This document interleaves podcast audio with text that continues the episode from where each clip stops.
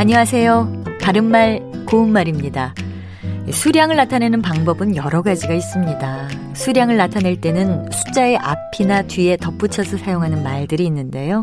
예를 들어, 근 10년처럼 숫자 앞에 붙이거나 10여 년과 같이 숫자 뒤에 붙이는 것들입니다. 근 10년에서 근은 수량을 나타내는 말 앞에 써서 그 수량에 거의 가까움을 나타내는 관용사인데요. 뒤에 오는 숫자와 띄어서 씁니다.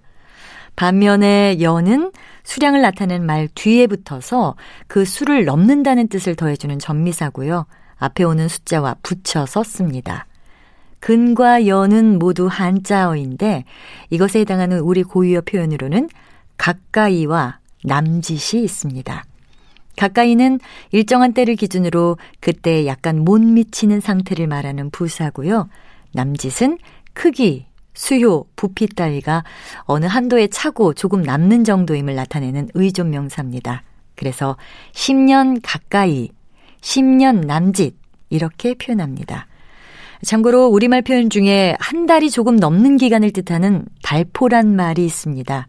이와 비슷하게 하루가 조금 넘는 동안은 날포라고 하고요. 한 해가 조금 넘는 동안은 해포라고 합니다. 그리고 날짜로 거의 한 달 기간을 달장이라고 하는데 이 일을 끝내는 데는 달장이나 걸렸다. 이렇게 말할 수 있습니다. 바른말 고운말 아나운서 변희영이었습니다.